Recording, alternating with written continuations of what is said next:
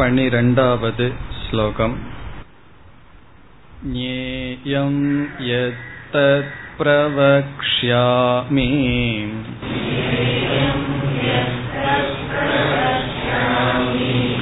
यज्ञात्वामृतमश्नुते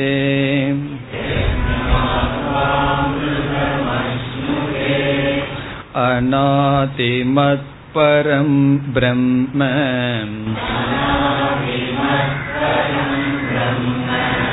न सत्तन्नासदुच्यते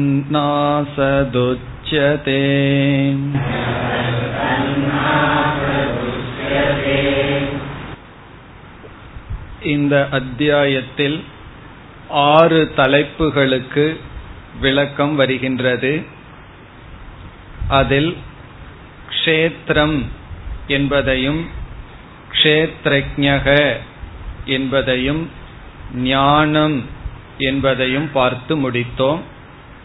ஞானம் என்ற தலைப்பில் பகவான் ஞானத்திற்கு சாதனமாக இருக்கின்ற பண்புகளை கூறினார். இனி மேலும் வருகின்ற அத்தியாயங்களில் கூறப் போகின்றார். க்ஷேத்திரம் என்பது ஷரீரம் என்று சொல்லி விளக்கினார். க்ஷேத்ரஜக என்ற சொல்லை இந்த ஷரீரத்திற்குள் அழியாமல் இருக்கின்ற அறிவு சுரூபமான ஆத்மாவை குறிப்பிட்டார். இனி நாம் அடுத்து எடுத்துக்கொண்டது ஞேயம் என்ற சொல்லினுடைய விளக்கம். அதை பகவான் முதல் வரியில் ஆரம்பித்தார். எது ஞேயம் தது பிரவக்ஷாமி எது ஞேயம் என்று சொல்லப்படுகிறதோ அதை பிரவக்ஷாமி நான் சொல்ல போகின்றேன். எதற்கு இந்த நேயம் என்ற தத்துவத்தை நாம் அறிய வேண்டும்? இதை அறிவதனால் நமக்கு என்ன பலன் என்ற கேள்வி வரும்பொழுது எது ஞாத்வா அமிர்தம் அஷ்ணுதே? எதை அறிந்தால் அமிர்தம் என்றால் மோக்ஷத்தை மன நிறைவை உயிரோடு இருக்கும் பொழுதும் பிறகு இறந்ததற்கு பிறகு மீண்டும் பிறவாத நிலையை அடைய முடியுமோ அந்த ஞானத்தை உனக்கு கூறுகின்றேன் மனித வாழ்வில் இறுதியான லட்சியம் அந்த லட்சியத்திற்கு அழைத்து செல்கின்ற இந்த ஞானத்தை நான் உனக்கு கூறப் போகின்றேன் என்று பகவான் முதல் வரியில் அறிமுகம் செய்தார். சென்ற வகுப்பில் இதனுடைய முகவுரையை நாம் பார்த்தோம். உபனிஷத்தினுடைய மைய கருத்தை இப்பொழுது நாம் பார்க்க போகின்றோம். எல்லா உபனிஷத்துக்களிலும் பல கருத்துக்கள் பேசப்பட்டாலும் மையமாக இருக்கின்ற கருத்து ஜீவனும் ஈஸ்வரனும் அடிப்படையில் ஒன்றாக இருக்கிறார்கள் என்பதுதான். மேலோட்டமாக ஜீவன் காரியமாகவும் படைக்கப்பட்டவனாகவும் ஈஸ்வரன் படைப்பவராகவும் இருக்கின்றார்.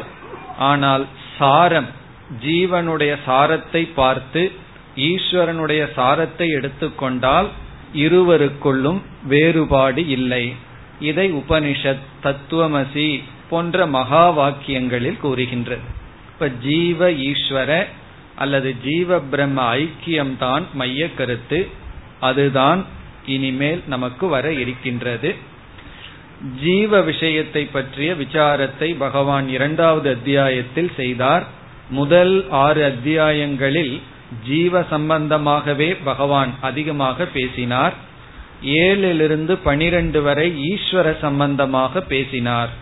இப்பொழுது ஈஸ்வரன் என்ற தத்துவத்தில் இருக்கின்ற சாரத்தை பகவான் பேசுகின்றார். இப்ப இறைவன் கடவுள் என்று சொல்லும் பொழுது அனைத்திற்கும் காரணமாக இருக்கின்ற தத்துவம் இந்த உலகத்திற்கெல்லாம் காரணமாக இருக்கின்றார். எதன் துணை கொண்டு காரணமாக இருக்கின்றார் என்றால் அந்த ஈஸ்வரனிடம் மாயா என்ற ஒரு சக்தி இருக்கின்றது அதன் துணை கொண்டு காரணமாக இருக்கின்றார். பிறகு அந்த ஈஸ்வரனிடம் இருக்கின்ற அழியாத அம்சம் என்ன என்ற கேள்வி வரும்பொழுது இந்த ஈஸ்வரனிடம் மாயா என்ற தத்துவம் இருப்பது போல் பிரம்ம என்ற ஒரு தத்துவம் ஈஸ்வரனுடைய தத்துவம். அந்த பிரம்ம தத்துவத்தினுடைய விளக்கம்தான் இனிமேல் வர இருக்கின்றது. ஆகவே இனிமேல் வர இருக்கின்ற பகுதி பரபிரம்மத்தினுடைய தத்துவம். இதுவரை நாம் சென்ற வகுப்பில் பார்த்து முடித்தோம். அந்த பரபிரம்மத்திற்கு மூன்று சொற்களில் விளக்கம் இரண்டாவது வரியில் கொடுக்கப்படுகின்றது. அதை இப்பொழுது நாம் பார்க்க ஆரம்பிக்கின்றோம். அந்த மூன்று சொற்கள் இரண்டாவது வரியை இப்பொழுது பார்த்தால் முதல் சொல் அனாதிமத் என்பது முதல் சொல். இரண்டாவது பரம் மூன்றாவது நசத் ந அசத் என்பது. இப்பொழுது ஒவ்வொன்றாக எடுத்துக்கொள்ளலாம் அனாதிமத் என்பது அந்த பரபிரம்மத்தை விளக்குகின்ற ஒரு சொல். அந்த பரபிரம்மத்தை குறித்து இங்கு அனாதிமத் என்ற சொல் இருக்கின்றது. இதனுடைய பொருள் ஆதி என்ற சொல்லுக்கு பல பொருள்கள் இருக்கின்றது. இங்கு நாம் மூன்று பொருள் பார்க்க போகின்றோம். அனாதிமத் என்ற சொல்லுக்கு. இப்ப முதல் பொருள் ஆதிகி என்றால் தோற்றம் துவக்கம் ஜென்ம பிறப்பு. ஆதிகி என்றால் துவக்கம் அனாதி என்றால் துவக்கம் இல்லை பிறப்பில்லை. அனாதி மத் மத் என்றால் அந்த தன்மையுடன் கூடியது. இங்கு மத் என்றால் அப்படிப்பட்ட தன்மையுடன் கூடியது.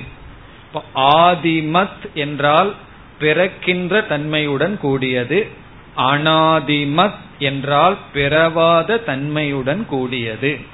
இப்ப நம்முடைய உடலை என்னன்னு சொல்லலாம்? ஆதிமத் என்று சொல்லலாம். அது ஒரு காலத்தில் பிறந்துள்ளது ஒரு காலத்தில் இறக்கப் போகின்றது. அனாதிமத் என்றால் பெறப்பற்றது. இப்ப ந வித்யதே ஆதிகி ஜென்ம எஸ்ய. எதனிடத்தில் யாருக்கு? ஜென்மமானது இல்லையோ அது அனாதிமத். இத வந்து ஸ்வயம்பூகு என்றெல்லாம் அழைப்பார்கள். சில கோயில்ல ஸ்வயம்பு லிங்கம் என்றெல்லாம் சொல்வார்கள். அதனுடைய அர்த்தம் என்ன என்றால் இந்த லிங்கமானது செய்யப்பட்டதல்ல. ஒரு பாறையை எடுத்து நமாக செய்வது ஒன்று. இந்த கங்கை கரையில் நீர் ஓடி ஓடி சில பாறைகளே லிங்கமாக மாறி இருக்கும் அதை எடுத்துட்டு வந்து கோயில்ல வைத்தால் இதை சுயம்பு என்று சொல்வார்கள். அது இயற்கையாகவே லிங்க வடிவத்துடன் இருக்கும். யாராலும் செய்யப்பட்டதல்ல. அப்படி சுயமாக அப்படி இருப்பது. யாரால் என்றால் மனிதர்களால் அர்த்தம் அதுவும் நீரால் செய்யப்பட்டுள்ளது ஓடையினால் செய்யப்பட்டுள்ளது. ஆனால் இங்கு பொருள் ஜென்ம ரகிதம் இந்த பிரம்ம எப்படிப்பட்டது என்றால் பிறப்பற்றது. பிறப்பற்றது அல்லது ஜென்மம் அற்றது. இப்ப இதற்கு நாம் என்ன சொல்லலாம்? ஜென்மம் அற்றதுங்கிறத அகிருதம் என்று சொல்வார்கள். கிருதம் என்றால் செய்யப்பட்டது அகிருதம் என்றால் செய்யப்படாதது. வேறொரு உபனிஷத் சொல்லும் நாஸ்தி அகிருதேன. அதாவது அகிருத்தமான ஒன்று கிருதத்தினால் அடையப்பட முடியாது. கிருத்தம்னா செயல். செயலினால் செய்யப்படாததை அடைய முடியாது. ஆகவே செய்யப்படாததை அறிவால் தான் அடைய முடியும் என்று சொல்லும். அப்படி இது அகிருதம் முதல் பொருள் அனாதிமத் என்றால் பெறப்பற்றது. இப்ப இந்த உலகத்துல எந்த பொருளை பார்த்தாலும் அது பிறந்ததாக நாம் உணர்கின்றோம். எல்லா பொருளுக்கும் டேட் ஆஃப் பர்த் இருக்கும். அல்லது எப்பொழுது செய்யப்பட்டது என்று இருக்கும். ஆனால் பிரம்ம என்ற ஒரு தத்துவத்துக்கு பிறப்பில்லை. இனி இரண்டாவது பொருள் அனாதிமத் என்பதற்கு கால அதீதம் என்று பொருள். அனாதிமத் என்றால் கால அதீதம். காரணம் என்ன? என்றால் காலத்துக்கு உட்பட்டதுதான் பிறப்பு என்பது. பிறப்பு என்றால் அது காலத்திற்கு உட்பட்டது. பிறக்கவில்லை என்றால் காலத்துக்குள் வரவில்லை என்று பொருள். பிறக்கிறது என்றால் அது ஒரு காலத்தில் பிறக்கிறது. பிறக்கவே இல்லாததற்கு நம்ம வயதையெல்லாம் கணிக்க முடியாது. அதற்கு இறப்பும் இல்லை. ஆகவே வயதையெல்லாம் சொல்ல முடியாது.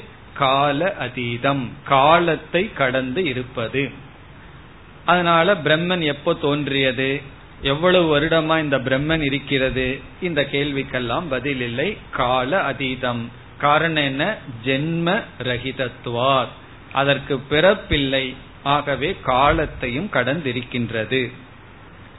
மூன்றாவது பொருள் அனாதிமத் ஆதி என்பதற்கு இனியொரு பொருள் காரணம் என்பது ஆதிங்கிறதுக்கு காரணம்னு ஒரு பொருள் இருக்கிறது. இப்ப அனாதிமத் என்றால் காரணம் அற்றது. இந்த பிரம்மத்துக்கு எந்த காரணமும் இல்லை. இது வந்து இதற்கு ஒரு காரணம் இல்லை. நமக்கெல்லாம் ஒரு காரணம் இருக்கின்றது. இந்த பிரம்மத்துக்கு காரணம் இல்லை. இதெல்லாம் நம்ம தனித்தனியா பார்க்கிற மாதிரி இருக்கு. சிந்தித்து பார்த்தால் அனைத்தும் ஒரே பொருளைத்தான் குறிக்கின்றது. பிறப்பில்லை காரணமில்லை காலத்தை கடந்தது. இதெல்லாம் அந்த பிரம்மத்தினுடைய லட்சணம். அப்படி ஈஸ்வரனுடைய தன்மை காலத்தை கடந்து பிறப்பற்று பிறகு வந்து எந்த விகாரமும் அற்றது என்றெல்லாம் இதிலிருந்து பல கருத்துக்களை நாம் சேர்த்தி கொள்ளலாம். இது வந்து அனாதிமத். இனி அடுத்த சொல் பரம். பரம்ங்கிற சொல் நமக்கு பல முறை கேள்விப்பட்டதாக தெரிந்ததாக இருக்கும். பரபிரம்ம பரமாத்மா என்றெல்லாம் நாம் பயன்படுத்துவோம். பரம் என்றால் மேலானது என்பது சாதாரணமான பொருள். பரம் என்றால் மேலானது. இப்ப பரமாத்மான மேலான ஆத்மா?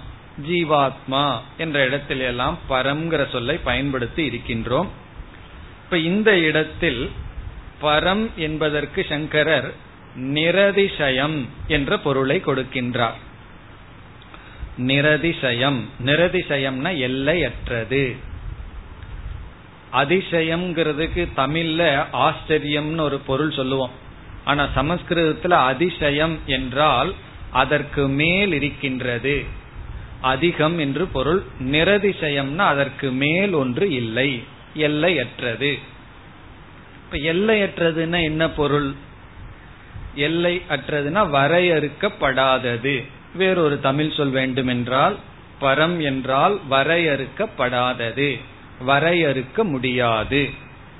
இப்ப வரையறுக்க முடியாது எல்லையற்றது என்றால் எதனால் வரையறுக்க முடியாது? எந்த எல்லைக்கு அற்றதாக இருக்கிறது? என்ற கேள்வி எல்லாம் வரும். இந்த உலகத்தில் இருக்கின்ற பொருள்கள் மூன்று தத்துவத்தினால் வரையறுக்கப்பட்டதாக இருக்கின்றது. நம்ம எந்த பொருளை எடுத்துக்கொண்டாலும் நாம் அனுபவிக்கிற பொருள்களெல்லாம் மூன்று பிரின்சிபிள் மூன்று தத்துவத்தினால் அது வரையறுக்கப்பட்டிருக்கும். முதல் தத்துவமானது தேசம் என்று சொல்லப்படுகிறது.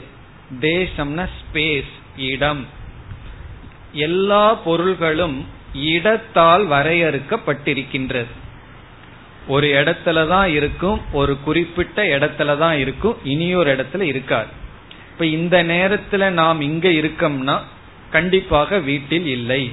வீட்டில் இருந்தோம்னா இங்க இல்லை. அப்படி எல்லா பொருளும் ஒரு குறிப்பிட்ட தேசத்திற்குள் வரையறுக்கப்பட்டிருக்கின்றது. தேசம் முழுவதும் எந்த பொருளும் வியாபித்து இல்லை. காற்று இல்லாத இடமும் கூட இருக்கின்றது. காற்று வந்து எல்லா இடத்துலயும் இருக்குன்னு சொல்றோம். நம்ம ஒரு இடத்த காற்று இல்லாம உருவாக்கலாம். அப்படி எல்லா பொருளும் ஒரு தேசத்திற்குள் வரையறுக்கப்பட்டிருக்கின்றது. இப்போ ஒரு பொருளை வந்து அணு அப்படின்னு சொல்றோம். ரொம்ப சிறிய பொருள் அணு. அதனுடைய அர்த்தம் என்னன்னா சிறிய தேசத்துக்குள் வரையறுக்கப்பட்டுள்ளது. பர்வதம்னு சொல்றோம். மலை அப்படின்னு சொல்றோம். மலைன்னு சொன்னா மவுண்டன் ரொம்ப பெரியதுன்னு சொல்றோம். அணுவை காட்டிலும் பெரியதா இருக்கலாம். ஆனாலும் அதுவும் ஒரு தேசத்திற்குள் வரையறுக்கப்பட்டுள்ளது. இப்ப மூர்த்தம் என்று சொல்லலாம். மூர்த்தம்னா ஒரு உருவம் உடையது என்று சொன்னால் அதுவும் தேசத்திற்குள் வரையறுக்கப்பட்டுள்ளது. பிறகு அங்கு இருக்கின்றது. என்று சொன்னால் தத்ர அஸ்தி என்று சொல்லும் பொழுது இங்கு இல்லை என்று பொருள் ஆகிறது. ஒரு இடத்துல இருக்குன்னு சொல்லும் பொழுதே ஒரு இடத்தை குறிச்சு ஒரு பொருள் இங்கு இருக்கு என்றால் ஒரு கோணத்துல அந்த இடத்துல அந்த பொருள் இருக்குன்னு சொல்றோம். இனி ஒரு கோணத்துல அந்த இடத்தை தவிர வேற எந்த இடத்திலும் இல்லைன்னு சொன்னதாகின்றது. இப்போ ஒரு வீட்டை காமிச்சு இது என்னுடைய வீடுன்னு சொன்னா அதனுடைய அர்த்தம் என்ன? மீதி எல்லாம் என்னுடைய வீடு அல்ல. அதுதான் அர்த்தம். இப்ப நம்ம நினைச்சிருக்கோம் ஒரு வீடு வாங்கினா ரொம்ப பணக்காரன் ஆயிரலாம் நம்ம பெரிய ஆள் ஆயிரலாம் நினைக்கிறோம். ஆனா வீடு வாங்க வாங்க என்ன அறிவு இனி ஒன்னு வருது? மீதி எல்லாம் என்னுடையது அல்ல. அப்ப அந்த சிறிய எண்ணமும் ஏழை ஆயிட்டா இருக்கும். பணம் வர வர ஒரு கோணத்துல பொருள் நம்முடையது இனி ஒரு கோணத்துல நம்முடையது அல்ல. அப்படி அங்கு இருக்கின்றது. இப்படி இருக்கின்றது என்றெல்லாம் சொல்லும் பொழுது தேசத்தினால் வரையறுக்கப்பட்டிருக்கின்றது. அது ஒரு வரையறை. இரண்டாவது வந்து காலத்தினால் பொருள்கள் வரையறுக்கப்பட்டிருக்கின்றது.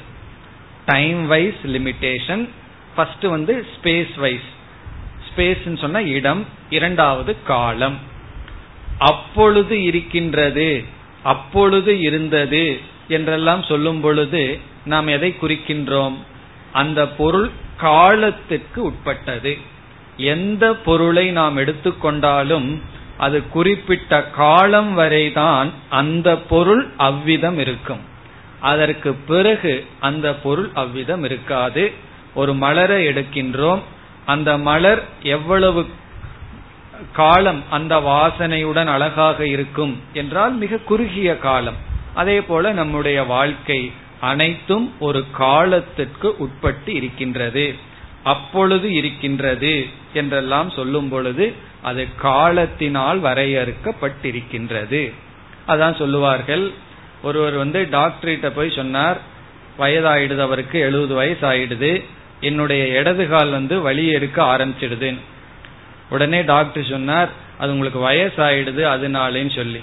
அப்ப அவர் பதில் சொன்னார் வலது காலுக்கும் அதே வயசு தான் ஆகுது. அது மட்டும் ஏன் வலிக்கல? அதனால ஒழுங்கா மருந்து கொடுங்கன்னு சொன்னார்.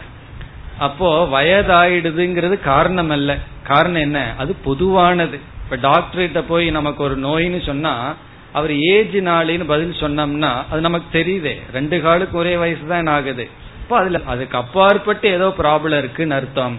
இதுல இருந்து என்ன தெரியுதுன்னா கால பரிச்சேதம்ங்கிறது எல்லாத்துக்கும் தெரியுது. அது ஒரு காரணமா சொல்ல வேண்டியது அவசியம் கிடையாது. அதனால வந்து வயசாயிட்டா இப்படித்தான் இருக்கும்னா அது நியதி. இப்படி எந்த ஒரு பொருளும் ஒரு காலத்துக்கு உட்பட்டதாக இருக்கின்றது. அந்த பொருள் காலத்துக்கேற்ற மாற்றம் நடைபெற்று கொண்டு இருக்கின்றது பொருள் மட்டுமல்ல நம்முடைய குணம் நம்முடைய எண்ணங்கள் எல்லாமே அப்படித்தான். முன்னெல்லாம் அப்படி இருந்தார் இப்ப மாறிட்டார்னு சொல்லுவார்கள். அது மாற்றம் எப்படி வேணாலும் இருக்கலாம். முன்னேறி இருக்கலாம் பின்னேறி இருக்கலாம். அப்படி எல்லாம் மாறிக்கொண்டே இருக்கின்றது. மாறாத ஒரு பொருளை நாம் பார்த்ததில்லை பார்க்கவும் முடியாது. காரணம் என்ன? அதை பார்க்கிற கண்ணே மாறிட்டு இருக்கு ஒரு காலத்துல ஒழுங்கா காட்டிட்டு இருந்தது இப்ப டபுள் டபுளா காட்டுது அல்லது இருக்கிற மாதிரி காட்டுது. ஒருவர் வந்து சொன்னார் அவருக்கு ஏதோ கண்ணில் ஏதோ சரியில்லை நீங்க இருக்கிற மாதிரி இருக்கீங்கன்னு சொன்னார். உங்களை நான் பாக்கிற மாதிரி பாக்கிறேன்னார் அப்ப என்னன்னா யூகிச்சுக்கிறார் நம்ம இருக்கிறோம்னு அவர் சொல்லித்தான் தெரிகின்றது. அப்படி காலத்துக்கு தகுந்தாற்போல் பொருள்கள் மாறிக்கொண்டே இருக்கின்றது. அது கால பரிச்சேதம் என்று சொல்லப்படுகிறது.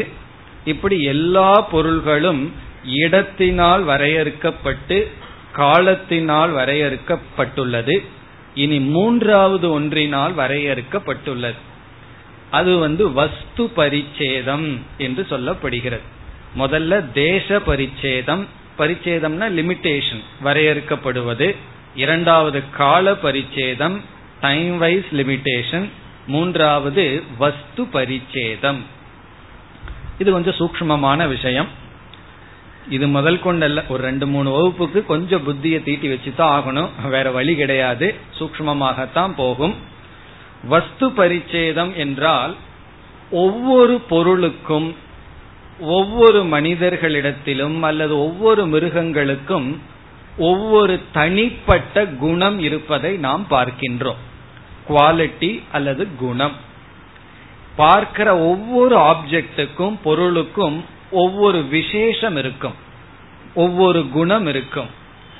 அந்த குணம் அந்த பொருளை வேறு குணம் தன்னிடம் இல்லாததாக மாற்றுகின்றது. இப்போ ஒரு பொருளை பார்த்து இது ரொம்ப மிருதுவா இருக்கு சாஃப்டா இருக்குன்னு சொன்னா மலரை எடுத்து கொள்ளலாம். அந்த மலர் ரொம்ப சாஃப்டா இருக்குன்னு சொன்னா அது வந்து முள்ளு மாதிரி இல்ல ஹார்டா இல்ல வேற விதத்துல லிக்யூடா இல்ல கேஸா இல்ல அப்படிங்கறத காட்டுது. இப்ப சாஃப்ட்னஸ்ங்கிறதே அதுக்கு லிமிட்டேஷனா இருக்கு. இப்ப இது வந்து டேபிள்னு சொல்லும் பொழுது இது சேர் அல்ல இது வந்து மைக் அல்ல இது வாட்ச் அல்ல அப்படிங்கறத காட்டுகின்றது. இப்போ ஒரு குறிப்பிட்ட குணத்தை கொடுக்கும் பொழுது அது மற்றது அல்ல அந்த குணத்தினாலேயே அது வரையறுக்கப்பட்டுள்ளது.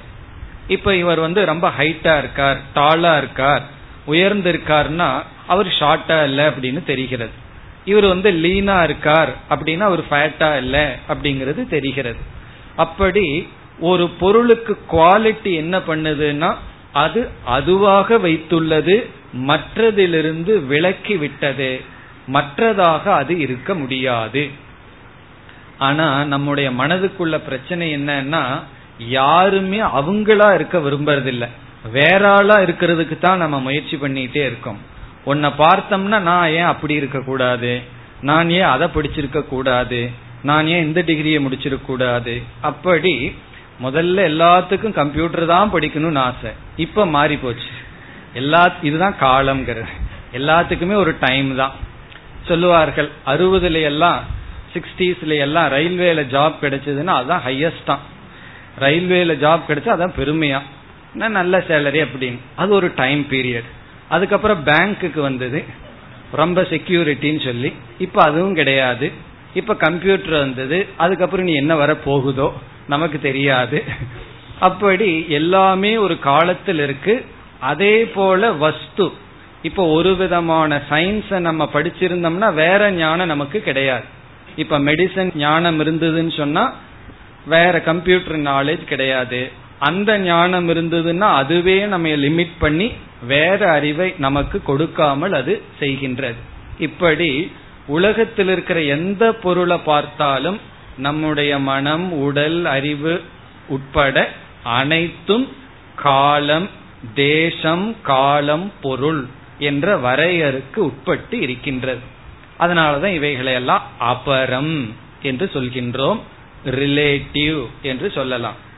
இப்ப ஏதாவது ஒரு பொருள் இந்த மூன்றினுடைய வரையறுக்கும் உட்படாமல் இருந்தால் இந்த மூன்றினுடைய லிமிட்டேஷனும் இல்லாமல் இருந்தால் அந்த பொருளைத்தான் நம்ம வந்து இன்ஃபினிட் பூர்ணம் என்று சொல்கின்றோம்.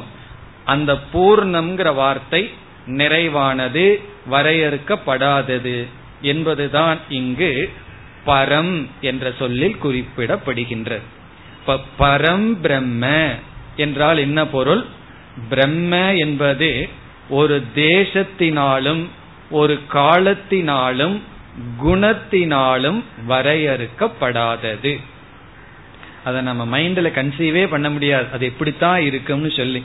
ஒரு தேசத்துக்குள்ள அது இல்லை காலத்துக்குள்ள இல்லை ஒரு குணத்தில் இல்லை. இத புரிஞ்சுக்கிறது கடினம் காரணம் நம்ம புரிஞ்சிட்ட அனைத்து விஷயங்களும் இந்த மூன்றுக்குள்ள இருக்கிறதா தான் இருக்கு. பிறகு இதை புரிந்து கொள்ளவே முடியாதா? இதை நான் அறிந்து கொள்ளவே முடியாதா? என்ற கேள்வி வரும் பொழுது உபனிஷத் சொல்லும் இதை நீ வந்து ஒரு பொருளாக புரிந்து கொள்ளவே முடியாது. அப்படி என்றால் அது இருக்கின்றதாங்கிற சந்தேகம் எல்லாம் நமக்கு வரும். அதுக்கெல்லாம் உபனிஷத் விளக்கம் கொடுக்கும். கடைசியில் என்ன சொல்ல போகுதுன்னா அப்படி ஒரு வஸ்து அந்த பிரம்ம உன்னுடைய உண்மையான சொரூபம். அது நீதான் என்று உபனிஷத் நமக்கு புகட்டுகின்றது. இப்ப நம்மிடம் ஒரு அறிவு இருக்கின்றது அல்லவா அந்த அறிவை வச்சுதான் உலகத்தை எல்லாம் நம்ம அனுபவிச்சுட்டு இருக்கோம். அந்த அறிவு அந்த ஆத்மா இப்படிப்பட்ட சொரூபம். இப்ப பரம் என்றால் தேச கால வஸ்து அல்லது குண அதீதம். அனாதிமத் என்றால் அதிலேயே கால அதீதம் வருகிறது ஜென்மம் இல்லை என்பது வருகிறது. அதற்கு காரணம் இல்லை என்ற கருத்தெல்லாம் வருகிறது. இனி அடுத்த சொல் மூன்றாவது இந்த பிரம்மத்தை நாம் எப்படி சொல்ல முடியும்? இதுக்கு வந்து தேச கால வஸ்துவை எல்லாம் கடந்திருக்கிற பிரம்மத்தை நான் வந்து எங்க இருக்கு எப்படி இருக்குன்னு சொல்லலாம் என்ற கேள்வி வருகிறது. ஏன்னா இங்க இருக்கிற பொருள் இப்படி இருக்குன்னு சொல்லலாம். இப்படி இருக்குன்னு சொல்றதுக்கு ஒரு குவாலிட்டி நமக்கு கிடைச்சிருக்கு. சாஃப்டா இருக்கு டாலா இருக்கு ஷார்ட்டா இருக்கு இப்படி எல்லாம் சொல்றோம். இதை எப்படியும் சொல்ல முடியாதுன்னு வேற சொல்லிடுறோம். அதாவது எந்த ஒரு குணத்தை சொல்லி இவ்விதத்தில் இருக்கிறதுன்னு சொல்ல முடியாது. இவ்விதத்தில் இருக்கிறது என்று சொல்லிவிட்டால் வேறு எவ்விதத்திலோ இல்லைன்னு அர்த்தமாயிரும் அல்லவா அதனால எந்த விதத்திலும் இருக்கின்றது என்று சொல்ல முடியாதே. பிறகு அதை எப்படி சொல்வது என்ற கேள்வி வரும்பொழுது அடுத்த சொல் ந சத் ந அசத் உச்சியதே. உச்சியதேன சொல்லப்படுகின்றது. உபனிஷத்துக்களினால் இந்த பிரம்மன் இப்படி சொல்லப்படுகின்றது. அந்த பிரம்மத்துக்கு இப்படி இலக்கணம் கொடுக்கப்படுகின்றது. எப்படி சொல்லப்படுகின்றது? என்றால் முதல்ல இருக்குன்னு சொல்ல முடியுமா? என்ன எந்த ஒரு பொருளை நான் வாழ்க்கையில இருக்குன்னு சொல்றேனோ அந்த பொருளை ஒரு குணத்துடன் ஒரு செயலுடன் ஒரு சம்பந்தத்துடன் வச்சுதான் இருக்குன்னு சொல்கின்றேன். இவைகளையெல்லாம் கடந்தது அந்த பிரம்மன்னா அதை எப்படித்தான் நான் சொல்வது? அந்த பிரம்மத்தை நான் எப்படித்தான் சொல்வது? அதற்கு இங்கு பதில் எப்படி சொல்வதுன்னு உபனிஷத் சொல்றதுக்கு பதிலா நீ எப்படி சொல்ல முடியாது என்று சொல்கின்றது. ந சத். சத்துனா இருக்கின்றது. ந சத் என்றால் அந்த பிரம்மத்தை இருக்கின்றது என்று சொல்ல முடியாது. அந்த பிரம்மத்தை இருக்கின்றது என்று நீ சொல்ல முடியாது. அப்ப எதுக்கு நான் கிளாஸுக்கு வர்றேன்? அது ஏதோ இருக்குங்கிற நம்பிக்கையில தான் வந்து அந்த பிரம்மத்தை புரிஞ்சுக்கணும்னு வந்தேன். இப்ப என்ன சொல்லியாச்சு? அந்த பிரம்மன் கிடையாது. அந்த பிரம்மனை வந்து இருக்குன்னு நீங்க சொல்லவே முடியாது. என்ன இருக்குன்னு நம்ம ஏதோ ஒரு குணத்தை வச்சு தான் சொல்லிட்டு இருக்கோம். பானை இருக்கிறது புஸ்தகம் இருக்கு வாட்ச் இருக்கு புத்தி இருக்கு சில சமயங்கள்ல அப்படியெல்லாம் நம்ம சொல்லிட்டு வர்றோம். அப்ப வந்து பிரம்மத்தை வந்து நீ இருக்குன்னு சொல்ல முடியாது என்று உபனிஷத் இப்பொழுது சொல்கிறது. ந சத் உச்சதே உச்சியதைனா சொல்லப்படுகிறது. அந்த பிரம்மத்தை குறித்து இருக்கின்றது என்று சொல்ல முடியாது. உடனே நாஸ்திகர் எல்லாம் என்ன சொல்கிறார்கள்? அதனாலதான் உபனிஷத் கிளாஸ் எல்லாம் நாங்க படிக்காமையே நாங்க இல்லைன்னு சொல்லிட்டு இருக்கோம். இருக்குன்னு சொல்ல முடியாதுன்னு எங்களுக்கு தெரிஞ்சதுனால தானே இல்லைன்னு சொல்லிட்டு இருக்கோம். அடுத்த சொல் ந அசத். அதை இல்லை என்றும் சொல்ல முடியாது. இங்கதான் குழப்பமே ஆரம்பிக்குது. அத வந்து இருக்குன்னு சொல்ல முடியாது. சரி இருக்குன்னு சொல்ல முடியலன்னா உடனே என்னன்னு சொல்ல தோணும். இல்லைன்னு தான் சொல்ல தோணும். பாக்கெட்ல வந்து ஒருவர் நூறு ரூபா இருக்கான்னு கேக்குறார். என்னால இருக்குன்னு சொல்ல முடியாதுன்னா உடனே என்ன புரிஞ்சுக்கிறார்? இல்லைன்னு தான் சொல்லுவோம்னு. இப்ப அவர்கிட்ட எங்கிட்ட நூறு ரூபாய் இருக்குன்னு சொல்ல முடியாது இல்லைன்னு சொல்ல முடியாதுன்னா என்ன செய்வார்? சரி நான் உங்களை ஒரு இடத்துக்கு கூட்டு போறேன்னு கூட்டு போயிடுவார். அப்படி உபனிஷத் என்ன சொல்கிறது? அந்த பிரம்மத்தை நம்ம இருக்குன்னு சொல்ல முடியாதான் பிறகு இல்லைன்னு சொல்லிடலாமானா அசத் என்றும் சொல்ல முடியாது. சத்துனா எக்ஸிஸ்டன்ஸ் இருத்தல். அசத்துனா நான் எக்ஸிஸ்டன்ஸ் இல்லை. இப்ப இருக்குன்னு சொல்ல முடியாது இல்லை என்று சொல்ல முடியாது. இதை புரிஞ்சுக்கிறதுக்கு நம்ம முயற்சி செய்து பார்ப்போம். இதற்கு ரெண்டு பொருள் இருக்கின்றது. முதல் பொருள் மிக சுலபமானது. அதை முதல்ல பார்த்துருவோம். பிறகு இதற்குள்ள ஒரு ஆழ்ந்த சூக்மமான விஷயம் இருக்கு. அதை இரண்டாவதாக பார்க்கலாம். இந்த ந சத் ந அசத் என்பதற்கு சுலபமான பொருள் அல்லது சுலபமான விளக்கம். சத் என்றால் என்ற சொல்லுக்கு பல அர்த்தம் இருக்கு. ஒரு அர்த்தம் வெளி தோற்றத்திற்கு வந்தது. சத்துனா வியக்தம். மேனிஃபெஸ்ட் அப்படின்னு அர்த்தம். மேனிஃபெஸ்ட் அப்படின்னா வெளி தோற்றத்திற்கு வந்தது. அப்படின்னா அசத்துன்னு என்ன அர்த்தம் வந்துடும் அவ்வியக்தம். அன்மேனிஃபெஸ்ட் வெளி தோற்றத்திற்கு வராதது. இப்ப வெளி தோற்றத்திற்கு வந்தத நம்ம வந்து சத்துன்னு சொல்லுவோம். வெளி தோற்றத்திற்கு வராதத விவகாரத்துல அசத்துன்னு சொல்லுவோம். ஆனா அது அன்மேனிஃபெஸ்டா இருக்கு. அதற்கு என்ன உதாரணம் என்றால் பீஜம் விதை இருக்கின்றது. அந்த விதையை பார்த்து ஒருவர் வந்து ஒரு விதையை நமக்கு கொடுக்கிறார். அந்த விதையை கொடுத்து மரம் இருக்கின்றதான் ஒரு கேள்வி கேட்கிறார். நம்ம உடனே என்ன சொல்லுவோம்? மரம் இல்லை. ஏன்னா விதை தான் இருக்கு. ஆனா மரம் வெளிவருகின்ற சக்தி அன்மேனிபெஸ்டா வெளித்தோற்றத்திற்கு வராம அந்த விதைக்குள்ள இருக்கு. அப்ப வெளித்தோற்றத்துக்கு வராமல் இருந்தால் அதை நம்ம என்னன்னு சொல்லுவோம்? இல்லைன்னு தான் சொல்லுவோம். பாலை பக்கத்துல வச்சுட்டு தயிர் இருக்கான்னு கேட்டா என்ன சொல்லுவோம்? இல்லைன்னு தான் சொல்லுவோம். இல்லையே பால்குள்ள தயிர் இருக்கு நீ பொய் சொல்றன்னா சொல்லுவார்கள். அது தயிரா மேனிபெஸ்ட் ஆகிற வரைக்கும் தயிராகின்ற சக்தி இருக்குன்னு சொல்லுவோம். எது கண்ணுக்கு முன்னாடி தெரிகிறதோ அதை இருக்குன்னு சொல்லுவோம். விதையிலிருந்து மரம் வெளிவந்து விட்டால் மரம் இருக்கின்றது என்று சொல்வோம். அப்பொழுது சத் என்பதற்கு வியக்தம் வெளி தோற்றத்திற்கு வந்தது. வெளி தோற்றத்திற்கு வந்ததுன்னா இந்திரியங்களினால் கிரகிக்க கூடியது கண்ணுனாலேயோ காதுனாலேயோ சுவையினாலேயோ நாக்குனாலேயோ நம்ம வந்து புரிந்து கொள்ள கூடியது அப்படிப்பட்ட பொருள்களையெல்லாம் நம்ம சத்துன்னு சொல்லுவோம். வியக்தம் மேனிபெஸ்ட் இந்த உலகம். பிறகு இந்த உலகம் வந்து ஒரு பீரியட்ல பீஜ அவஸ்தையில் இருந்திருக்கு. காரண அவஸ்தையில் இருந்திருக்கின்றது. அதை வந்து சாஸ்திரம் மாயா அவஸ்தை என்று சொல்கின்றது. அந்த அன்மேனிபெஸ்ட அசத் என்று சொல்வோம். அப்படி பொருள் கொண்டால் இந்த பிரம்மன் என்பது வெளித்தோற்றத்திற்கு வந்த தத்துவமும் அல்ல. வெளித்தோற்றத்திற்கு வருவதற்கு காரணமாக இருக்கின்ற ஜெகத்தும் அல்ல. இது காரணமும் அல்ல காரியமும் அல்ல. நசத் என்றால் உன் கண்ணுக்கு தெரிகிறதெல்லாம் அது அல்ல. ந அசத்துனா இதனுடைய அன்மேனிபெஸ்ட் ஃபார்மும் அல்ல. இது ரொம்ப சுலபமாக புரிந்து கொள்ளக்கூடிய விளக்கம். இதையும் சங்கரர் இங்கு குறிப்பிடுகின்றார்.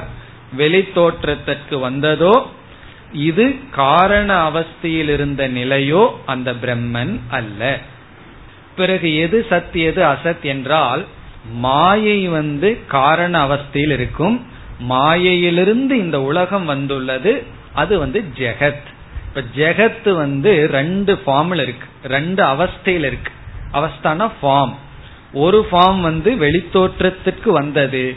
இனி ஒன்று வெளித்தோற்றத்திற்கு வராது.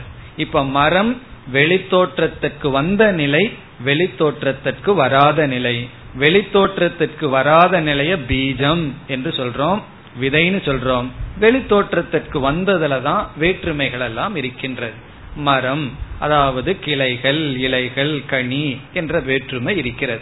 இப்ப இந்த பிரம்மன் ந சத் ந அசத் என்றால் அது வெளித்தோற்றத்திற்கு வந்ததும் அல்ல இதற்கு காரண அவஸ்தியும் அல்ல. காரிய காரணத்தை கடந்தது. அப்படி ஒரு பொருள். இனி இரண்டாவது பொருளுக்கு செல்வோம். இது கொஞ்சம் சூக்மமான பொருள். இருந்தாலும் புரிந்து கொள்ள முயற்சி செய்யலாம். இந்த ந சத் ந அசத் என்பதற்கு இரண்டாவது விளக்கம். நம்ம வந்து இருத்தல் என்ற வார்த்தையை பயன்படுத்தி கொண்டு இருக்கின்றோம் இருத்தல்னா எக்ஸிஸ்டன்ஸ் சத்துங்கிற வார்த்தை நமக்கு தெரிஞ்சதுதான். யாருக்குமே இருத்தல்ங்கிற வார்த்தை வந்து தெரியாத வார்த்தை அல்ல. நீ இருக்கிறையான்னு கேட்டா நான் கொஞ்சம் அதுக்கு டிக்ஷனரியை பார்த்து சொல்றேன் அப்படின்னு சொல்றது இல்ல நான் இருக்கின்றேன் அப்படிங்கறதுல சந்தேகமே இல்லை. நான் எப்படி இருக்கிறேங்கிறதுல சில சமயம் நமக்கு தெரிஞ்சிருக்கலாம் தெரியாம இருக்கலாம். நான் இருக்கின்றேன். நான் இருக்கின்றேங்கிற விஷயத்துல சந்தேகமே இல்லை.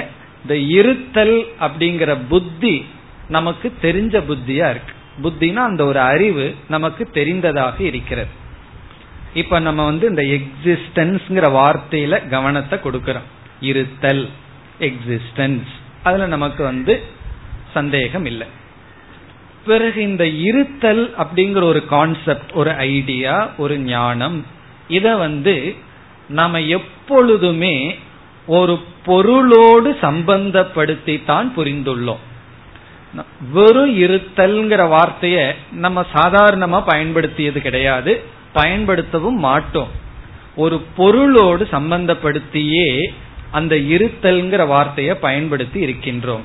பானை இருக்கின்றது புஸ்தகம் இருக்கின்றது நீ இருக்கின்றாய் நான் இருக்கின்றேன் செயின் இருக்கின்றது. அப்படி எப்பொழுதெல்லாம் இருக்கின்றதுங்கிற வார்த்தையை பயன்படுத்துகின்றோமோ அப்பொழுது அந்த இருத்தல் ஒரு ஆப்ஜெக்டோட சேர்ந்தே இருக்கின்றது. அதனாலதான் ஒருவரிடம் என்னிடத்தில் இருக்கிறது அப்படின்னு சொல்றோம். உடனே அடுத்த கேள்வி கேட்பார் என்ன இருக்கின்றது? பணம் இருக்கிறதா? அறிவு இருக்கின்றதா? ஏதாவது கேட்பார். வெறும் நான் அதெல்லாம் சொல்ல மாட்டேன் என்னிடத்தில் இருக்கிறது ஃபுல் ஸ்டாப் அப்படின்னு சொன்னா அவர் என்ன முடிவு பண்ணுவார்? உள்ள என்னமோ இல்ல அப்படின்னு முடிவு பண்ணுவார். சும்மா நம்ம அந்த வார்த்தை வந்து கம்ப்ளீட் ஆகாது. என்னிடத்தில் இருக்கின்றது. ஐ ஹாவ் அப்படிங்கிற வார்த்தைக்கு ஏதாவது ஒரு பொருள் வேணும். வாட் யூ ஹாவ் உனக்கு என்ன இருக்கின்றது? உன்னிடத்தில் என்ன இருக்கின்றது? அதே சமயத்துல ஒருவர் இடத்துல நம்ம போய் என்னிடத்தில் இல்லை அப்படின்னு சொல்றோம். என்னிடத்துல இல்லைன்னு சொன்னா இந்த சொல் இன்கம்ப்ளீட்டா இருக்கு. பூர்ணமாகல. உடனே அடுத்த கேள்வி கேட்பார் என்ன இல்லை? ஆரோக்கியம் இல்லையா? புஸ்தகம் இல்லையா? பணம் இல்லையா? என்ன இல்லை? அது கேட்பார் இல்ல என்னிடத்துல இல்லை என்று மட்டும் சொன்னா வார்த்தை பூர்த்தி ஆகாது. இல்லைன்னா அவர் பூர்த்தி பண்ணிக்குவார். நம்ம போய் என்னிடத்துல இல்லை இல்லைன்னு மட்டும் சொல்லிட்டு இருந்தா என்ன இல்லைன்னு அவர் புரிஞ்சுக்குவார். அப்படி இருத்தல்ங்கிற வார்த்தையும் இல்லைங்கிற வார்த்தையும் ஏதோ ஒரு பொருளோடு சம்பந்தப்படுத்தியே அந்த இருத்தலை நாம் பயன்படுத்தி இருக்கின்றோம். வெறும் சத் எக்ஸிஸ்டன்ஸ்ங்கிறத நம்ம லைஃப்ல யூஸ் பண்ணினதே கிடையாது. அப்படிப்பட்ட சூழ்நிலை நமக்கு வரவில்லை. இனி அடுத்த பாயிண்ட் என்னன்னா இந்த இருத்தல்ங்கிறது ஏதோ ஒரு பொருளோடு சேர்ந்தே இருக்கு. பானை இருக்கின்றது. இதெல்லாம் பானையெல்லாம் அந்த காலத்துல சொன்ன உதாரணம். அதெல்லாம் நம்ம ரீப்ளேஸே பண்ண முடியாது. என்ன சயின்ஸ் வந்தாலும் இந்த பாம்பு கயிறு பானையெல்லாம் விடாம வேதாந்த வகுப்பே நடக்காது. இப்படி ஏதாவது ஒரு பொருளை சொல்லி இருக்கிறதுன்னு சொல்றோம். இப்ப நம்ம அந்த பானையே வச்சுக்குவோம். அதான் பெஸ்ட் எக்ஸாம்பிள் இந்த பானை இருக்கிறதுன்னு சொல்றோம். ஒரு நாள் என்ன ஆயிருது அந்த பானை உடைந்து விட்டது. அப்ப என்ன சொல்றோம்? இப்பொழுது பானை இல்லை. அப்ப இந்த இருத்தல்ங்கிறது என்ன ஆயிடுதுன்னா இல்லாமல் ஆகி விட்டது. சத்து வந்து அசத்தாயிடுது. எப்பொழுது? ஒரு பொருள் இருக்கின்றதல்லவா? இந்த இருத்தலோடு ஒரு பொருள் சம்பந்தப்படுத்தி வச்சிருக்கோம். அந்த பொருள் சென்றவுடன் அந்த பொருளோடு எதுவும் சேர்ந்து போயிடுது? எக்ஸிஸ்டன்ஸ் இருத்தலும் சேர்ந்து போயிருது அந்த பொருள் இருக்கிற வரைக்கும் அந்த எக்ஸிஸ்டன்ஸ் இருத்தல்ங்கிறது இருக்கு. அந்த பொருள் சென்று விட்டால் அந்த இருத்தல்ங்கிறது சென்று விடுகின்றது. உடனே நம்ம வந்து அது இல்லை. முன்னெல்லாம் இருந்தது இப்பெல்லாம் இல்லை. அவரிடம் முன் இது இருந்தது இப்பொழுது இல்லை. அவரிடம் பொருள் இருந்தது இப்பொழுது இல்லை என்று ஏதாவது ஒரு பொருளுடன் இருத்தலை பயன்படுத்தி இருக்கோம். அந்த பொருளினுடைய நாசம் வரும்பொழுது அந்த பொருளினுடைய இல்லாமை வரும்பொழுது இந்த இருத்தலும் அந்த பொருளோடு சேர்ந்து சென்று விடுகிறது. இதெல்லாம் நம்மளுடைய அனுபவத்தில் இருக்கிற விஷயம். இப்பொழுது என்னன்னு சொன்னா நாம் புரிந்து கொண்ட எக்ஸிஸ்டன்ஸ் நாம் புரிந்து கொண்ட இருத்தல் இல்லாமைக்கு உட்பட்டதாக இருக்கிறது. நம்ம எந்தெந்த சூழ்நிலைகள்ல சத்துங்கிற வார்த்தையை புரிஞ்சிட்டு இருக்கிறோமோ பயன்படுத்தி உள்ளமோ அந்த சத்துங்கிற சொல் அசத்துக்கு உட்பட்டதாக இருக்கிறது. அசத்தினோடு அசத்துக்கு எதிரியாக இருக்கிறது. அல்லது இல்லாமைக்கு உட்பட்டதாக இருக்கிறது. அதனால இந்த சத்தை என்ன சொல்லலாம்?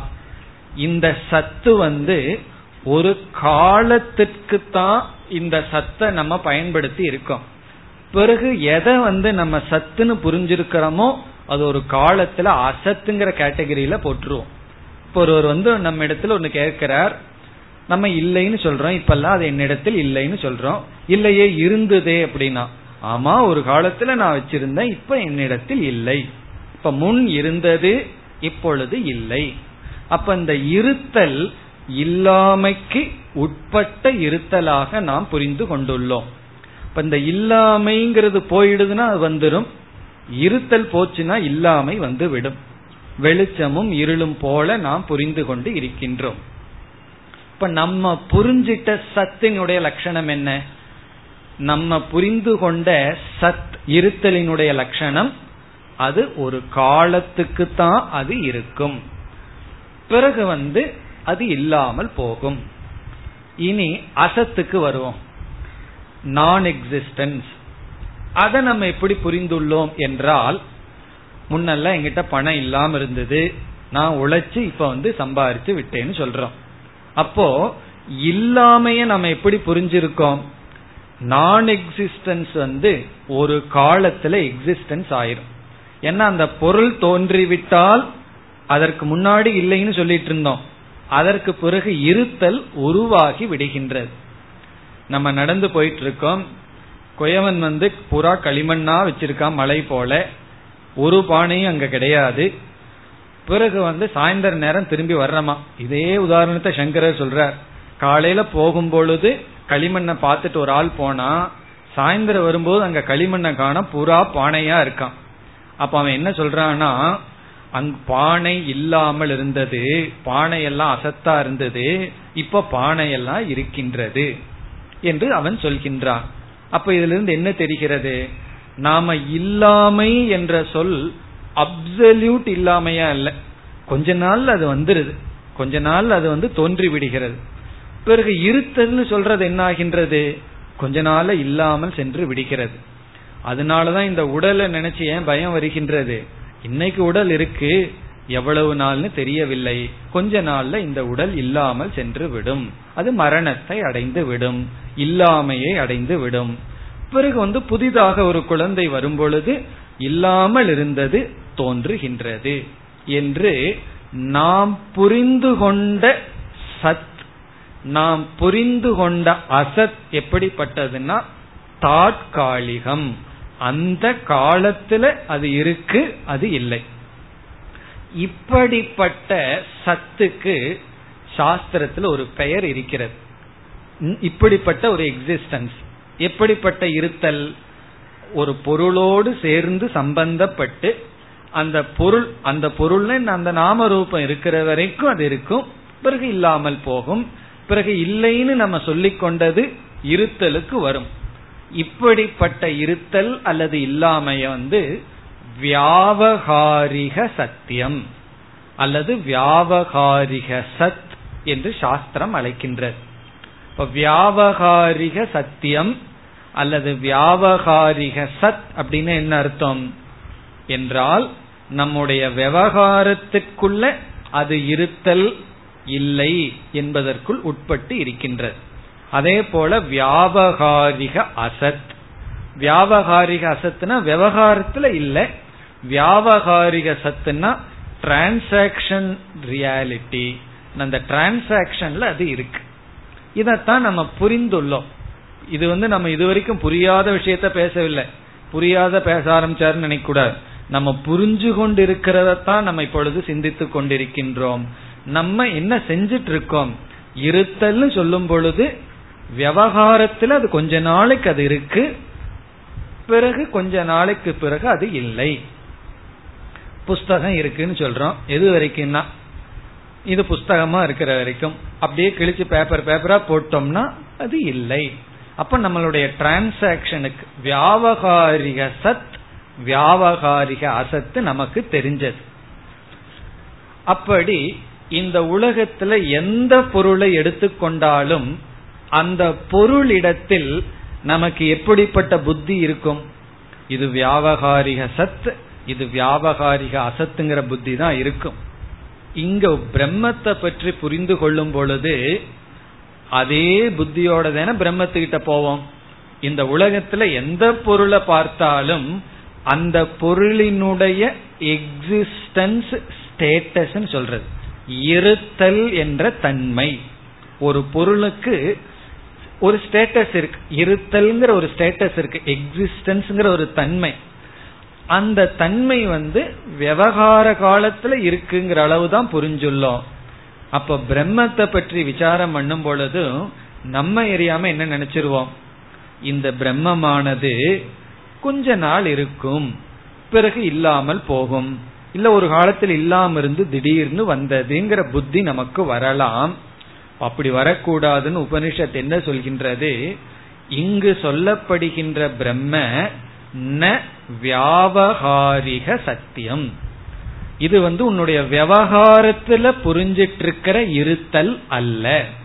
இப்ப ந சத் இஸ் ஈக்வல் டு வாட் நம்ம விவகாரத்துல இருத்தல் ஒன்னு புரிஞ்சு வச்சிருக்கிறோமே அப்படிப்பட்ட இருத்தல் அல்ல. ந வியாவகாரிக சத்தியம். ந வியாவகாரிக சத்தியம்னா என்ன? அழிவுக்கு உட்பட்ட இருத்தல் அல்ல. நாசமாக போகின்ற இருத்தல் அல்ல. அது மட்டுமல்ல இந்த இருத்தலும் ஒரு பொருளை சார்ந்து இருக்கு டிபெண்ட் டிபெண்ட் எக்ஸிஸ்டன்ஸ் அந்த இருத்தலுமே அந்த பொருளை சார்ந்து இருக்கு இப்ப வந்து ஒரு துணியில ஒரு வர்ணம் இருக்கு. ரெட் கலர் இந்த துணியில இருக்குன்னு சொல்றோம். எவ்வளவு காலம்னா அந்த துணி இருக்கிற வரைக்கும் அந்த வர்ணம் இருக்கு. துணியை எரிச்சிட்டோம் அப்படின்னா அந்த வர்ணமும் இல்லாம போகும். அப்ப அந்த ரெட்னஸ் சிவப்பினுடைய இருத்தல் ஒன்றை சார்ந்து இருக்கின்றது அப்படி நம்ம புரிஞ்சிட்ட எக்ஸிஸ்டன்ஸ் வந்து டிபெண்ட் எக்ஸிஸ்டன்ஸ் நம்முடைய நிழல்களை போல. நான் எக்ஸிஸ்டன்ஸ் அப்படித்தான். அதுவும் டிபெண்ட் பண்ணி இருக்கு. எப்படின்னா இந்த இடத்துல பானைகள் இல்லைன்னு சொல்றோம். எது வரைக்கும்னா அந்த கொயவனும் களிமண்ணும் அப்படியே இருக்கிற வரைக்கும். அவன் உற்பத்தி பண்ண உடனே இல்லாமை சென்று விடுகிறது. அதுக்கு மேல அந்த இடத்துல இல்லைன்னு சொல்ல முடியாது. பானை இல்லைன்னு சொல்ல முடியாது. அப்படி இல்லாமை இருத்தல் இந்த ரெண்டுமே விவகார நிலையில புரிஞ்சிருக்கோம். ஆனா இந்த பிரம்மன் ந வியாபகாரிக சத்தியம். அதான் ந சத். இப்ப ந சத் அப்படின்னு சொன்னா விவகாரத்துல அழிவுக்கு உட்பட்ட சத் அல்ல. பிறகு ந அசத் என்றால் விவகாரத்தில் இருக்கிற அசத்தும் அல்ல. ந சத் ந அசத். பிறகு இது என்ன அப்படின்னு ஒரு சந்தேகம் நமக்கு வருகின்றது. ந சத் ந அசத்னா இது வியாபகாரிக சத்தியம் அல்ல. பிறகு இனி ஒரு சத்தியம் இருக்கு. அத வந்து சாஸ்திரத்துல பாரமார்த்திக சத்தியம் என்று அழைக்கப்படுகிறது. பாரமார்த்திக சத்தியம்னா absolute existence infinite absolute existence அங்கிறது பாரமார்த்திக சத்தியம். இந்த பாரமார்த்திக சத்தியம்ங்கிறத புரிய வைக்கிறதுக்கு உபனிஷத் நசத் நசத் உச்சதே. இந்த பிரம்மத்தை இருக்குன்னு சொல்ல முடியாது இல்லைன்னு சொல்ல முடியாது. இப்படி அப்படின்னா என்ன அர்த்தம்? நீ புரிஞ்சிட்டு இருக்கிற இருப்புக்கு அப்பாற்பட்டது நீ புரிஞ்சிட்டு இருக்கிற இல்லாமைக்கு அப்பாற்பட்டது. அப்படி என்றால் என்றும் இருப்பது முக்காலத்திலும் மாறாமல் இருப்பது. அதுதான் இந்த பிரம்மன். இப்ப இந்த பிரம்மத்தினுடைய லட்சணம் என்னன்னா எல்லா காலத்திலும் இருப்பது. இந்த இருத்தல் இல்லாமைக்கு உட்பட்டதல்ல. இந்த இருத்தல் நம்ம விவகாரத்துல இருத்தல் ஒன்று சொல்லிட்டு இருக்கிறோமே அதையும் விவகாரத்துல இல்லைன்னு ஒன்று சொல்லிட்டு இருக்கிறோமே அதையையும் கடந்து இருக்கின்றது அதற்கு ஒரு உதாரணம் பார்த்தா நமக்கு புரிந்துவிடும். இப்ப இந்த ஹால் இருக்கு இங்க வந்து லைட் இருக்கு. இப்ப இந்த லைட் என்ன செய்கின்றது? இங்க இருப்பவர்களை எல்லாம் பிரகாசப்படுத்துகின்றது. இங்க நம்ம எவ்வளவு பேர் இருக்கிறோமோ அவ்வளவு பேரையும் இந்த வெளிச்சமானது பிரகாசப்படுத்துகிறது. பிறகு நம்ம எல்லாம் போயிடுறோம். ஒரு நேரம் வரைக்கும் தான் இங்க அமர்ந்திருப்போம். பிறகு சென்றவுடன் லைட் இருக்கு எம்டி ஹால் இருக்கு. இங்க எந்த மனிதர்களும் இல்லை. அப்ப இந்த லைட் என்ன பண்ணும்? இவர்களுடைய இல்லாமையையும் விளக்கி காட்டும். இப்போ ஒரு ஒரு கிளாஸுக்கு வர்றார். தப்பா வர்றார். வேற ஒரு நாள்ல வர்றார். இங்க லைட் இருக்கு ஆளே இல்லை. அப்ப அவர் என்ன புரிஞ்சுக்கிறார்? இங்க எதை பார்க்கின்றார்? இல்லாமையே பார்க்கிறார். இல்லாமைய பார்க்கணும்னா டார்க்கா இருந்ததுன்னு வச்சுக்கோமே அவர் வரும்பொழுது. அவருக்கு தெரியாது உள்ள ஆள் உட்கார்ந்து இருக்காங்களா இங்க மெடிடேஷன் கிளாஸ் நடக்குதா? இல்லையான்னு அவருக்கு தெரியாது. இப்ப வெளிச்சம் இருந்தா தான் அந்த எம்டிங்கிற அறிவும் வரும். இங்க யாரும் இல்லை. அதை யாரு பிரகாசப்படுத்தணும்? லைட் வந்து பிரகாசப்படுத்துகிறது. பிறகு இருக்கிறதையும் யாரு பிரகாசப்படுத்துகின்றது? லைட் வந்து அது காட்டுகின்றது. இப்ப இந்த வெளிச்சமானது இங்கு இருப்பவர்களுடைய இருப்பை சார்ந்து இல்லை. நம்ம இருக்கிறோமோ இல்லையோ அந்த லைட் வந்து இண்டிபெண்டா இருக்கு சுதந்திரமா இருக்கு. அதுபோல இப்ப வந்து இந்த உலகத்துல எத்தனையோ எக்ஸிஸ்டன்ஸ் இருக்கு. எத்தனையோ எக்ஸிஸ்டன்ஸ் என்ன நம்மளே இருந்துட்டு இருக்கோம் இப்போ உடல்ல. பிறகு வந்து இல்லாம இருக்கு. எத்தனையோ பேர் சென்று விட்டார்கள் செல்ல போகிறார்கள் நம்மளும் செல்ல போகின்றோம் அல்லது பொருள்கள் அழிய போகின்றது அப்படி மாற போகின்றது. இப்படி வந்து இருக்கின்றது இல்லை இந்த ரெண்டையும் நம்ம புரிஞ்சிட்டு இருக்கிறோம் அல்லவா? இத புரிஞ்சிட்டு இருக்கிறது யார் அப்படின்னு ஒரு கேள்வி வருகிறது. இந்த உதாரணத்தை நல்லா மனசுல வச்சுட்டா புரிஞ்சிடும். இந்த ஹால்ல மக்கள் வருகிறார்கள் இருக்கிறார்கள். பிறகு மக்கள் இல்லை. இந்த ரெண்டையும் காட்டுறது யார் லைட் வெளிச்சம். அதே போல இருக்கின்றதுங்கிறதையும் இல்லைங்கிறதும் நமக்கு எப்படி தெரிகிறது? இந்த பொருள்கள் எல்லாம் இருக்கின்றது. பொருள்கள் இல்லை இருந்தன என்ற இந்த மூன்று காலத்திலையும் இந்த இருத்தல்ங்கிறதையெல்லாம் நம்ம பயன்படுத்தி இருக்கின்றோம். இதை ஏதோ ஒன்று காட்டுகின்றதல்லவா? அது வந்து இவைகளிலிருந்து கொஞ்சம் விலகி இருந்துதான் ஆகணும். இந்த லைட் வந்து விலகி இருந்துதான் ஆகணும். சப்போஸ் லைட்டே இல்லாம அவரவர்கள் உடம்புலயே ரேடியோ மாதிரி அவரவர்கள் உடம்புலயே ஒரு லைட் இருந்ததுன்னு வச்சுக்கோமே. அவங்க லைட்டோட வருகிறார்கள் இருக்காங்க போயிடுறாங்கன்னா ஒண்ணுமே கண்டுபிடிக்க முடியாது. நம்ம எல்லாம் அப்படி யாருக்கு அவ்வளவு தேஜஸ் எல்லாம் கிடையாது. நம்ம லைட்டோட வர்றதில்ல ரேடியம் போல நமக்கெல்லாம் அது கிடையாது.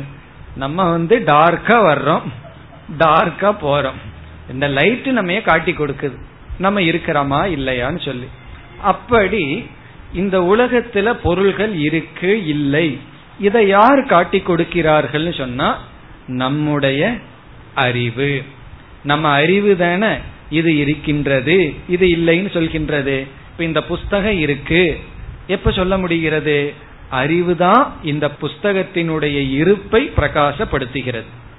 பிறகு நமக்குள்ள ஒரு அறிவு இருக்கு. இந்த புஸ்தகத்து மேல பணம் இல்லை. அது யார் காட்டி கொடுக்கிறா? இந்த இல்லாமையையும் நம்ம அறிவு தான் பிரகாசப்படுத்துகிறது. லைட் போல. இப்ப நம்முடைய அறிவானது இருக்கின்ற பொருளையும் பிறகு அந்த பொருள் இல்லாமல் சென்று விட்டாலும் பிறகு இல்லாத பொருளையும் காட்டி கொடுக்கின்றது. இப்ப அடுத்த கேள்வி இந்த அறிவு எப்படிப்பட்ட இருப்புடன் கூடியது? இந்த அறிவினுடைய ஸ்டேட்டஸ் ஆஃப் எக்ஸிஸ்டன்ஸ் என்ன? இந்த அறிவு எப்படிப்பட்டது? என்ற கேள்வி வரும்பொழுது இங்க உபனிஷத் புகட்டுகின்றது இந்த அறிவு பாரமார்த்திக சத்தியம். இது வந்து அழிவுக்கு உட்பட்டதல்ல. அது வந்து பூர்ணம். இந்த அறிவு வந்து அது கண்டிப்பா இல்லாததா இருக்க முடியாது. அதுக்கு ஒரு எக்ஸிஸ்டன்ஸ் இருக்கு. என்ன அறிவு இருக்குன்னு சொல்லும் போதே இருக்குன்னு ஒரு வார்த்தையை பயன்படுத்துறோம் அல்லவா? அந்த இருத்தல் எப்படிப்பட்டது என்றால் எந்த ஒன்றினால் நமக்கு ஒரு அறிவு இருந்து இந்த புஸ்தகம் இருக்கு. அந்த அறிவினுடைய இருத்தல் இந்த புஸ்தகத்தினுடைய இருத்தலுக்குள்ள பேதம் இருக்கின்றது. வேற்றுமை இருக்கின்றது. அது நமக்கு தெரியாமல் இருக்கு. என்ன வேற்றுமைனா இந்த புஸ்தகத்தினுடைய இருப்பை பிரகாசப்படுத்துகின்ற அறிவினுடைய இருப்பு புஸ்தகத்தினுடைய இருப்பை காட்டிலும் மேலானது. அப்சல்யூட் எக்ஸிஸ்டன்ஸ் அப்ப என்ன சாஸ்திரம் சொல்கின்றது? அந்த பிரம்ம அல்லது ஆத்மா என்பது பாரமார்த்திக சத்தியம்.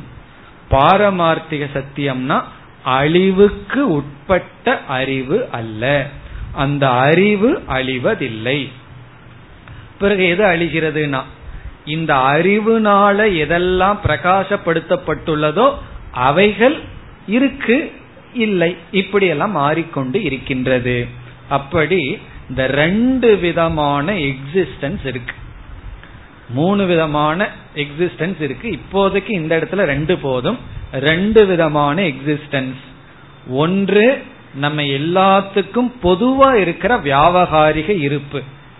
அந்த இருப்பு ஒரு பொருளுடன் சம்பந்தப்பட்டது. அந்த பொருள் போகும்போது அந்த இருப்பு நஷ்டமாயிருது பிறகு இல்லாமை என்பதும் நமக்கு விவகாரத்துல இல்லைன்னு சொல்றோம். அதுவும் இருப்புக்கு வரலாம். பிறகு மீண்டும் இல்லாமைக்கு செல்லலாம். ஆனால் எந்த ஒன்று இருப்பையும் இல்லாமையையும் காட்டுகின்றதோ ஏதோ ஒண்ணு தானே நமக்கு சொல்லுது. இது இருக்கு இல்லைங்கிறத விளக்குகின்றது. அந்த ஒன்று எப்படிப்பட்ட இருப்புடன் கூடியது? அந்த ஒன்றினுடைய எக்ஸிஸ்டன்ஸினுடைய ஸ்டேட்டஸ் என்ன? சத்தா விசேஷம் என்ன?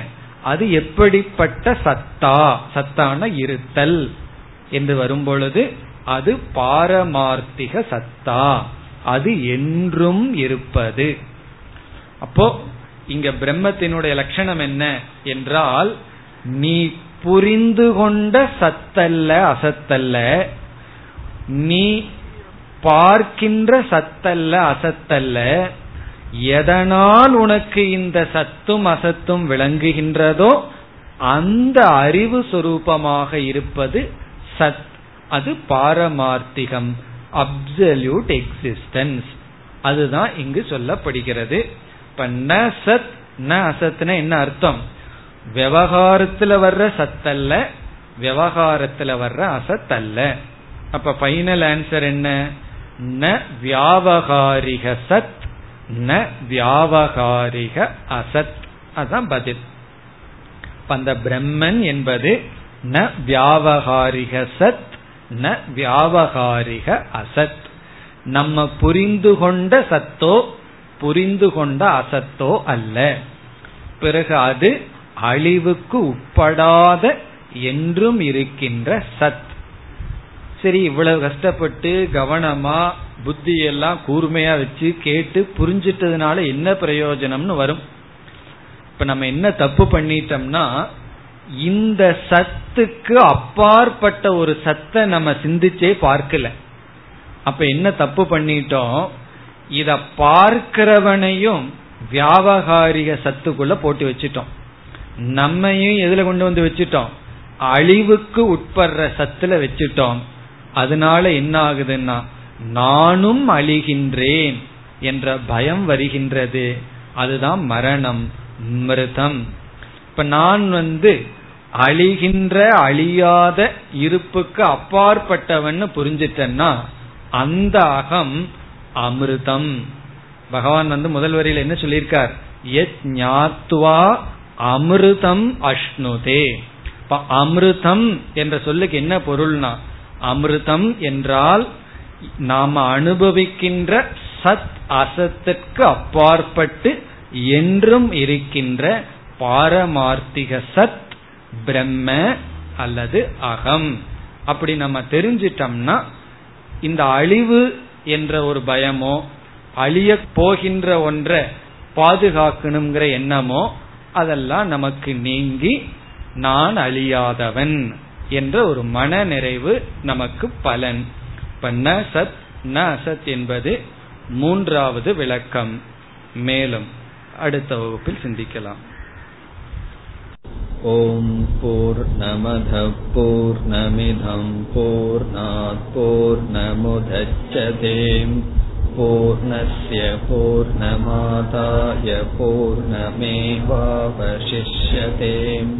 போர் போர் நமுதச்சதேம் பூர்ணய